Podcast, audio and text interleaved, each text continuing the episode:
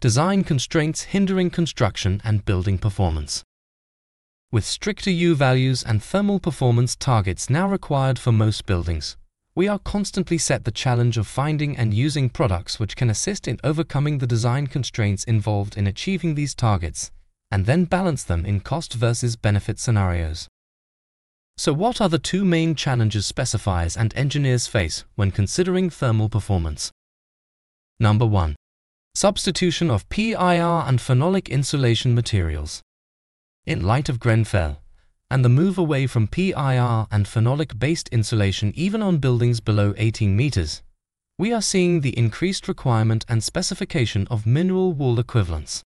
This creates the first issue in terms of a rain screen application as mineral wool does not have the same levels of insulating performance at similar thicknesses as for example, PIR. Number 2. Increase cladding zones, footprint and cost.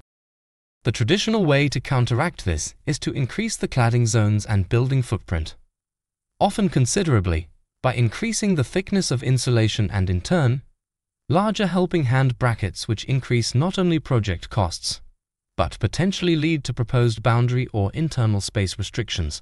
In terms of bigger picture costs, there are ways we can try to address these challenges and there may be some trade-off needed. Architects and designers need to be provided with a range of options and solutions to overcome these challenges.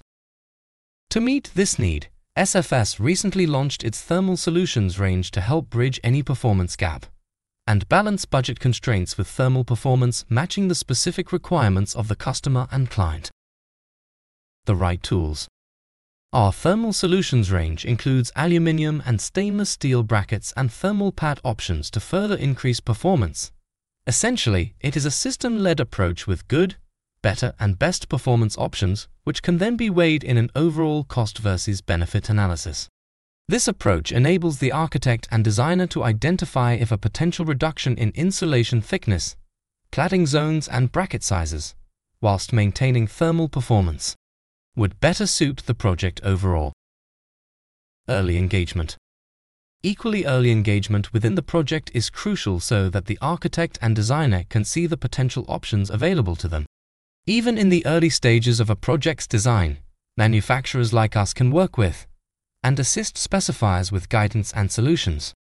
SFS Project Builder software can simplify the specification process for architects and designers with tools to assist and guide you from the early stages of design. For more information, please visit our website at uk.sfs.com.